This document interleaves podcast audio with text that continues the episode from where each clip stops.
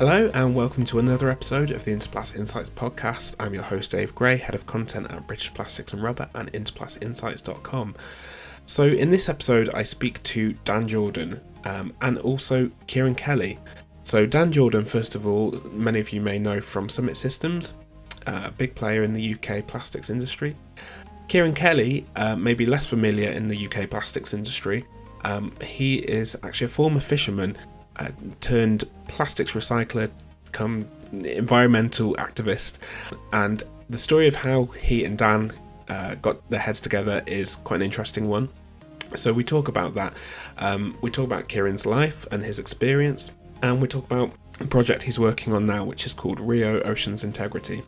It's well, I don't want to say too much, but it's an interesting new viewpoint in addressing the plastic waste problem um, and recycling um, so I think it's a really interesting interview and I hope you enjoy.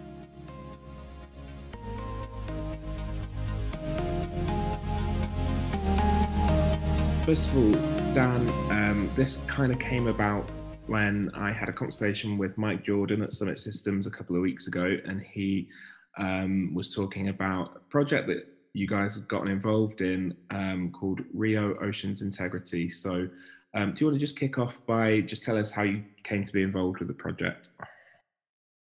Yeah, thanks, David. Uh, that's uh, it was an interesting conversation on a Saturday night on LinkedIn, and it was about one in the morning. I'd messaged Kieran probably about six months ago, and um, we were looking. I was looking for somebody to help recycle a load of aprons. Um, I think it was a I had 70 containers of aprons that came over that didn't manage to go to their final destination within the NHS, and we were looking for a recycling solution. So I messaged him, and yeah, sure enough, messaged back. And then within a few messages, I think we'd exchanged numbers, and I called him, and it was about one in the morning.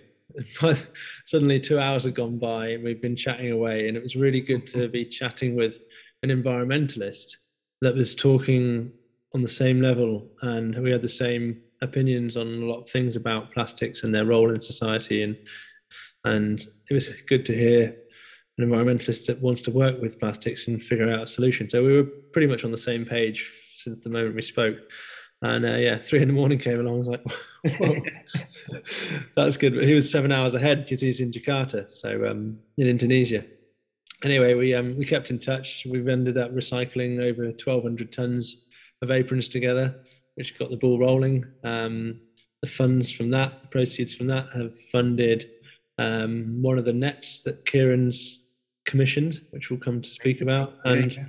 then we've just decided we're working together because we can both help each other along. And I really like Kieran's vision. I really like the um, company he's established and the way his passion for the environment and his passion for just doing something massive because the scale of the problem is humongous, and yeah. a lot of the programs out there don't even scratch the surface. This is the only program I can see that's actually shifting large volumes. So, yeah, that's how we got involved, and uh, yeah, we're chatting all the time. The rest is history. Um, but Kieran, thanks so much for um, joining us today as well. Um, I know you've got a super busy schedule, but um, yeah, tell us a little bit about your background because um, uh, am I right that your background's in fishing? Well, my background, I grew up on the southeast coast of Ireland, mm-hmm. and um, my my family were in the fishing industry for uh, multiple generations, as far back as I can I can go, I guess. I grew up in a little fishing village called Helvick. Helvick is on the Waterford coast. Um, so at a very early, early age, we were introduced into the industry, like you know, by my father and my grandfather and the likes. And um, in the 90s, uh, you know, I could see that there was all kinds of problems within the fishing industry in Europe. And I always wanted to go to the US and, you know, look at the fishing industry again and open a fishing company in the United States. So I emigrated to the United States. Uh, shortly after arriving there, I bought my first vessel in the US. And um, I, I operated out of the port of Gloucester, Massachusetts. And um, shortly after that, I, I, had several several vessels, and um, I worked all around the U.S. Um, and again through uh, Central South America as well, I guess, and as well as that above in Alaska, in the Bering Sea. But one thing that always concerned me was the amount of plastic that we would see on the ocean floor. Um, plastic that no matter where we went, like we'd come across plastic. And I guess the straw that broke the camel's back for me. I mean, there's always something, I guess, like you know, that make people change. Um, the fisheries in the US are well managed. I mean, they're sustainable fisheries, very, very well managed. Um, tight quotas, and you know that really wasn't a problem. But the big problem was like you know their plastic waste. One winter, I guess, up in the up in the ice cap, way in the north in the Arctic Circle, further north than we've ever fished before, um, because of the melting uh, polar caps. Um, taking back the net one night, middle of winter, storm force conditions, and I was in the wheelhouse looking out the window and looking at the crew. It was just a horrendous night. And the first thing when these trawl doors, these otter doors came out of the water, parts of our fishing equipment, they were covered in plastic. This was virgin ground that we'd never fished before. Nobody had ever been that far north before. And the place was full of plastic. Hmm. And I remember calling home that night, later that night, and um, I said to my family, I said, you know what? Was selling my fishing company. And they said, you know what? You need to come home. You're after being at sea for four or five months. You need to take a break and rest and, you know, think about it. And I said, no. I said, you know what? I said, it's, I'm, I'm all done. I mean, we have to do something about trying to protect our oceans. We have to figure out a way, like, you know, to collect this plastic. I said, there's plastic everywhere. And um, I guess that was the start of it. Shortly after that, I got rid of the company, um, got rid of all the boats, and the initially I put the company together with some Coast Guard officers in the US, and we were going to target plastic only in the Caribbean after on the backside of hurricanes as hurricanes ran through. Uh, we we tuck in behind the hurricanes and collect the plastic when it's easy to collect from the backwash off the islands, um, and that, that was the idea behind that. Well, within within a short few months, we found ourselves in India, and um, I remember waking up in a hotel in Mumbai saying, how am I after getting here? Like a few weeks after putting the company together, and um, and the rest was history. Um, mm. You know, we ended up in in Vietnam and Indonesia, and so on and so forth. Um, we're about we're all about solutions. We're about collecting plastic in a, on an industrial scale. Collect plastic like it was never collected before, and that's I guess that's what we do. Um, we we look at plastic um, and where the big concentrations of plastic are, are and like how we can collect that. Um, the plastic that is the problem on the ocean floors and, and floating on the surface, of course, is, is multi-layer plastics, single-use plastics, and, and the likes. There's massive volumes of that. Um, there's six to seven meters of plastic on the ocean floor here in places uh, uh, here in the in the Java Sea. Um, that's the plastic that we, we target. We target that with a with local indigenous um, Indonesian Indonesian fishermen and fishermen in India and the likes. Um, that's a story for another day. Um, it took a long time, I guess, for those guys to uh, come along and trust us that we're an environmental company, mm. but we're only interested in the solutions targeting plastic. We're not going to get into the rest of the politics around whatever it may be. Yeah. Um, we're not going to try and shut them down you know, we're going to try and work with them and we're going to try and strengthen these communities, these indigenous communities. And of course, you know, put some money back into the pockets of these guys. Um, I mean, it's amazing. It's amazing that that that one um, vision, that one sort of vision that you saw during your your fishing career, changed the course of your life completely and and changed your not only your career but you know your priorities i guess um, in a personal way as well.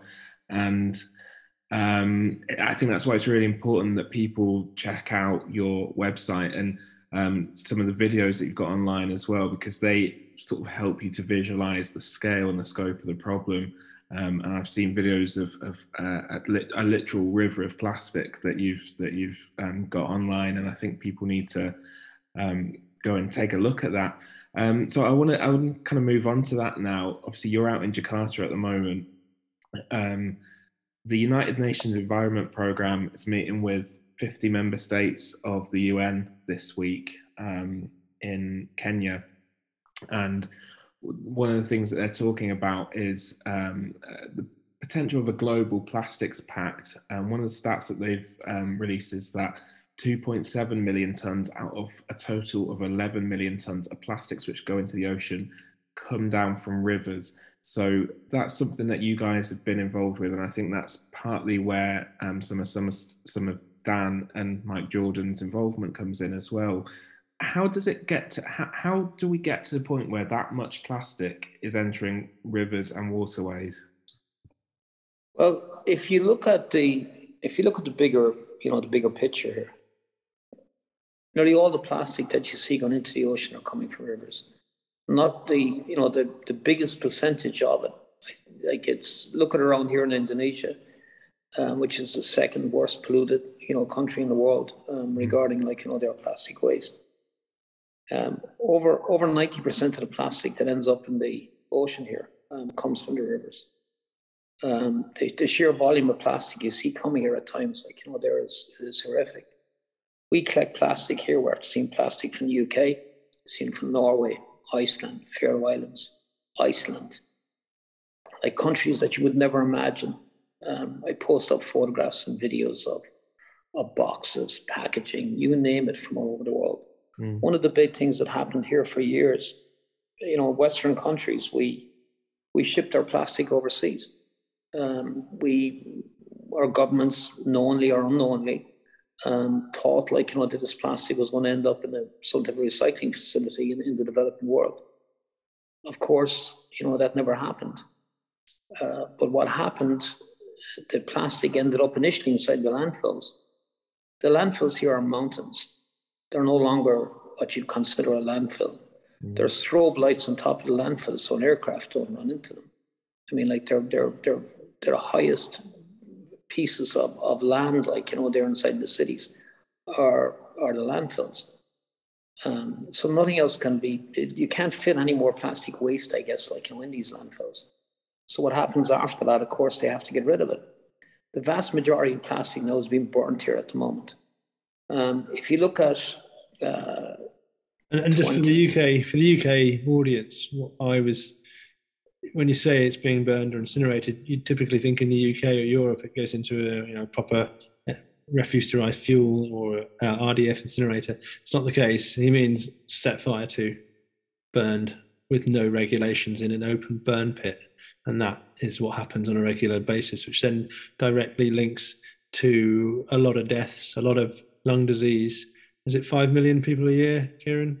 Yeah, in, in, in 2020, um, there was 5.5 million people ended up in the hospital in Jakarta alone because of uh, breathing problems, because of air quality.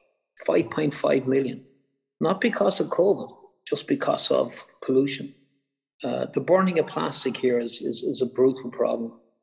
Um, you know, people are people are dying from you know from the uh, pollution inside in these cities at, on, on, on a massive scale and you know nobody ever talks about that. You see that at the coalface, and part of the reason I've been so involved with Kieran is just the, the shocking stories and the want, the want to be able to make a difference. And you know, you, you Kieran's involved with their shoe program, so they donate thousands of pairs of shoes a month to the local orphanages and schools because a lot of the kids don't have any um, any footwear, and a lot of them are also getting chemical burns on their legs from playing and washing in the rivers. And that's as a result, of a lot of these big corporations dumping and polluting not just plastic, but chemicals into the rivers. So Kieran's pretty much on the rivers most weeks if you're not traveling, are you? And uh, getting this information, this, this data. And uh, yeah, our goal is to end up changing that over the shortest period of time we can. But um, it's not the bottles, it's not the trays, the pots, tubs, trays. That's all got a commodity value, and it has its own. It has its own um, ability to fund itself. It's the unrecyclable plastics that we're targeting in Rio, the high-hanging fruits, mm. and um, the the way we're tackling that is collecting it on massive scale, and big volumes. What what's the sort of tonnage you can collect at the week? Uh, per week Kieran? We could collect we could collect uh, five to six thousand tons of, of that plastic in a week if we if again if we can move it. Um, you know, it's uh, looking at it where we are right now. Um, you know, like six to seven, eight hundred tons a week. Um, you know, for for us, like when we're collecting, is is an easy is an easy task. Um, but but again, like you know, there we, we we're opening a new factory there in Tangerang right now, where we're turning this uh, turning plastic into into aggregate. Um, that plastic into aggregate, like you know, then we're we're, we're making uh, making blocks from that. Uh, we can make enough of blocks in a day um, uh, there at the moment to to build 35 houses a day. Um, so like it's it's a it's a big it's a big volume of of, of plastic um, you know, that we can get rid of. But again, it's only a, it's only the tip of the iceberg. We have to scale up from there, and of course, that's what we need, um, you know, to be able to look at. Like, you know, look at can we find customers like you know they're in Europe and UK, where we can start uh, bagging up, I guess, like you know, there are um, uh, thousands of tons of this aggregate, and of course, like you know, put it into building projects around the world. Mm. Where corporations can actually take part and they can actually truly help cleaner ocean. Because they're going to create this demand, aren't they? They're going to create the demand for this product because right. I think we've moved on. We've moved on now from a few years ago where the status quo was if it's not perfect, we don't want it. A quote I always, well, I think I might climb up with it. it was, perfection in packaging is not required for a greener future. I quite like that because it really pushes it back to the consumer wanting to have a, few, a bit of blemish in, pack, in the packaging or not having a perfectly clean surface. It needs to, recycling isn't pretty, but it needs to show it in the products. But we need that to be able to drive these businesses and brands to want to have that recycled content.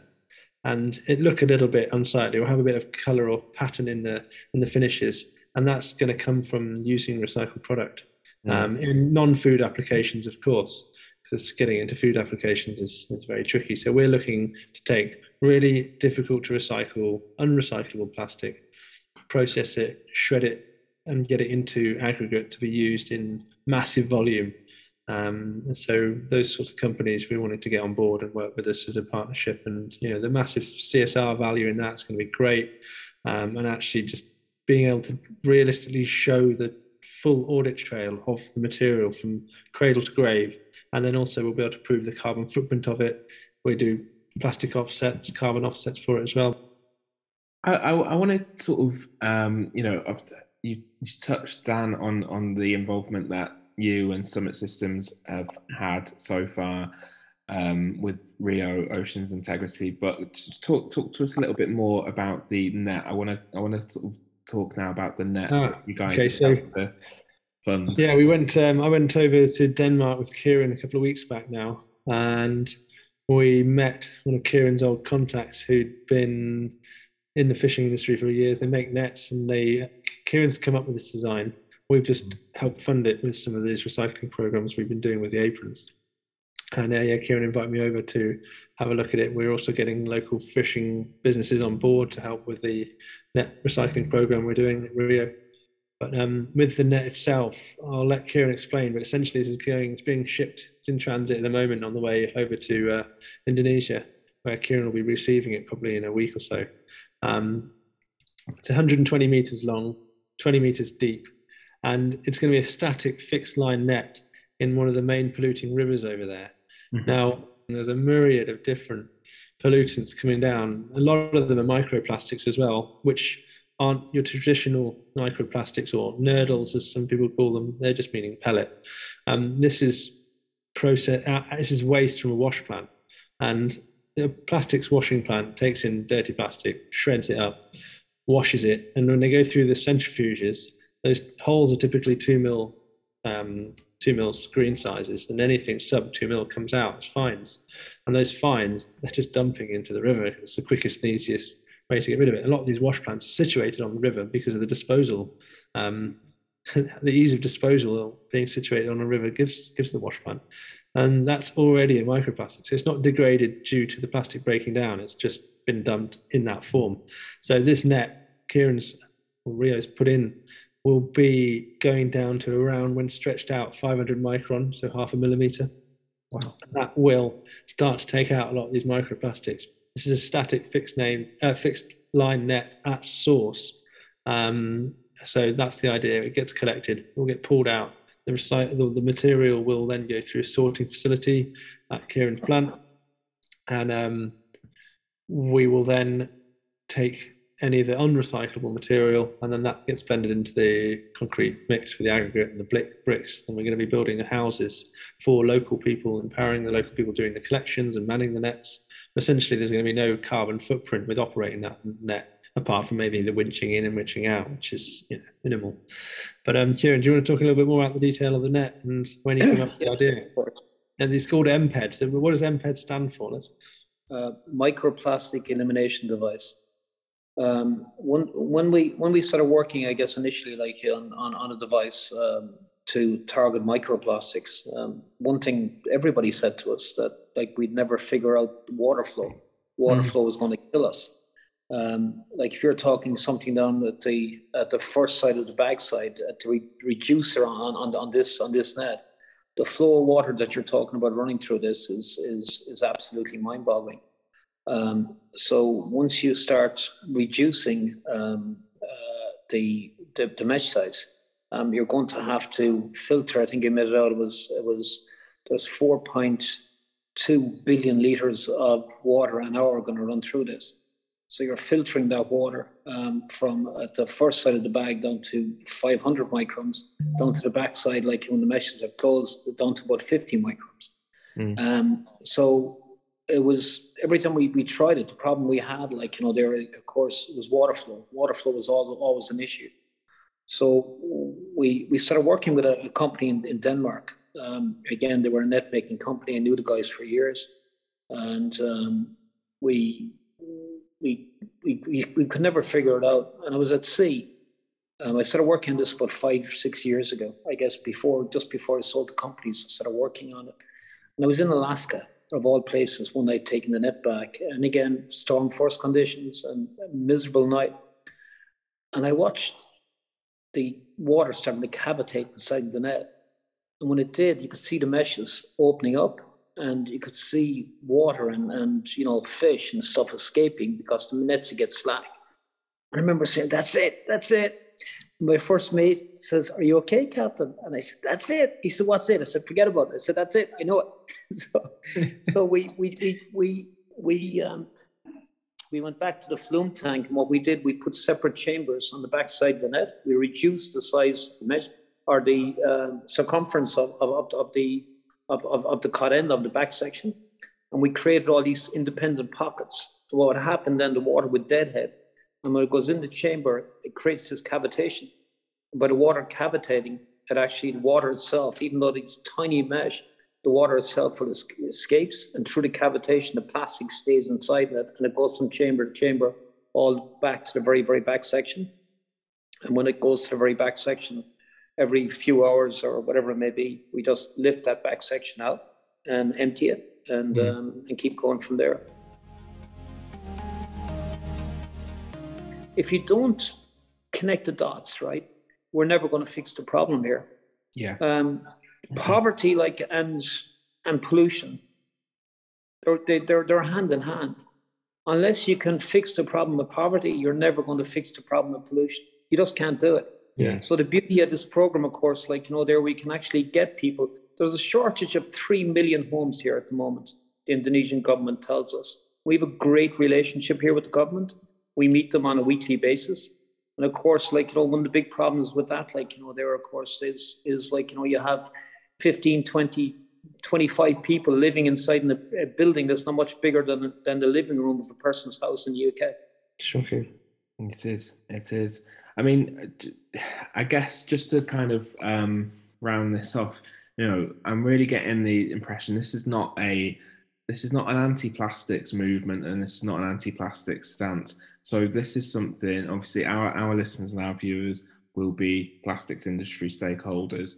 What would you say to them, Kieran? What what do you want from them and, and how how can they engage with you and get involved with you? Obviously the way that you work with with um, Dan and, and his colleagues is is unique. You know, you've you've you've worked together on the net and you've kind of um, you, you've worked collaboratively with them. But I know that you want to work with other stakeholders from the plastics industry. So, what would your kind of um, key takeaway be for them? Well, we, we want to be real about, about everything we do.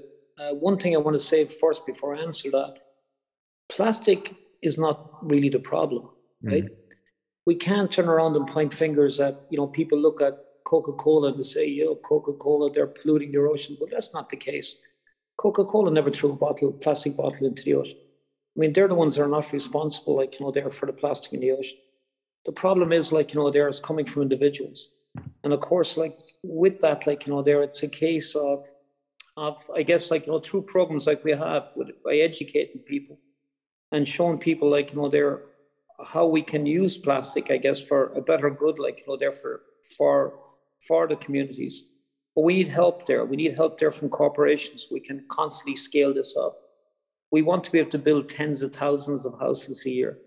Uh, our goal is like you know to be able to be able to handle 50 to 60,000 tons of this plastic a month. That is our goal. And that is a figure that we will that we will make, we will meet and we will we will collect. But we can do that with any companies like, you know, there were real programs that we can connect the dots from start to finish, from connect the collection of the plastic to the recycling of the plastic and a social program. But true problem plastic, plastic that's in the river, on the river, on the bed of the river, um, plastic that's in the ocean, on the ocean floor, plastic that's creating a massive problem, they can be involved in collecting that, which we can eliminate your plastic footprint by doing that. At the same time, we'll recycle 100% of that. Every single scrap of that plastic will be recycled. And of course, we can build homes. And we'd love anyone in the industry, any stakeholders in the industry, please come on board let's fix the problems we have on this planet, but let's do it in a way that makes sense. That's yeah. not going to break the bank doing it. Dan, um, final word from you. You're obviously um, you and Mike, you're well-known figures in the UK plastics industry in particular. Um, what would you say to friends and colleagues? Yeah, I'd say this is a really, really unique program that can actually in, in, instruct real change uh, it's very easy to target plastics as a as a bad thing, but we all know that the carbon footprint associated with, say, moving back to glass is way bigger than plastic, and that's just going to be fueling a bigger wave behind the plastics waves. Which uh, you know, reduction of carbon footprint is is hugely important for everybody on the planet. And yeah, so that that would be uh, my parting words for it. Thanks very much for having us on. Absolutely, uh, my pleasure. Um, Kieran, thanks for for joining us, um, and and you as well, Dan. Um, it's great to yeah. talk to you both. Happy Thank to do that at a later date. There's loads more to discuss. Well, there we go. Massive thanks again to Dan and Kieran for talking to me. Really enjoyed that interview. Um, do stay tuned for the next episode of the Interplastic Insights podcast. Make sure that you subscribe so that you don't miss an episode, and uh, please do share with your network as well. Until next time, thanks very much.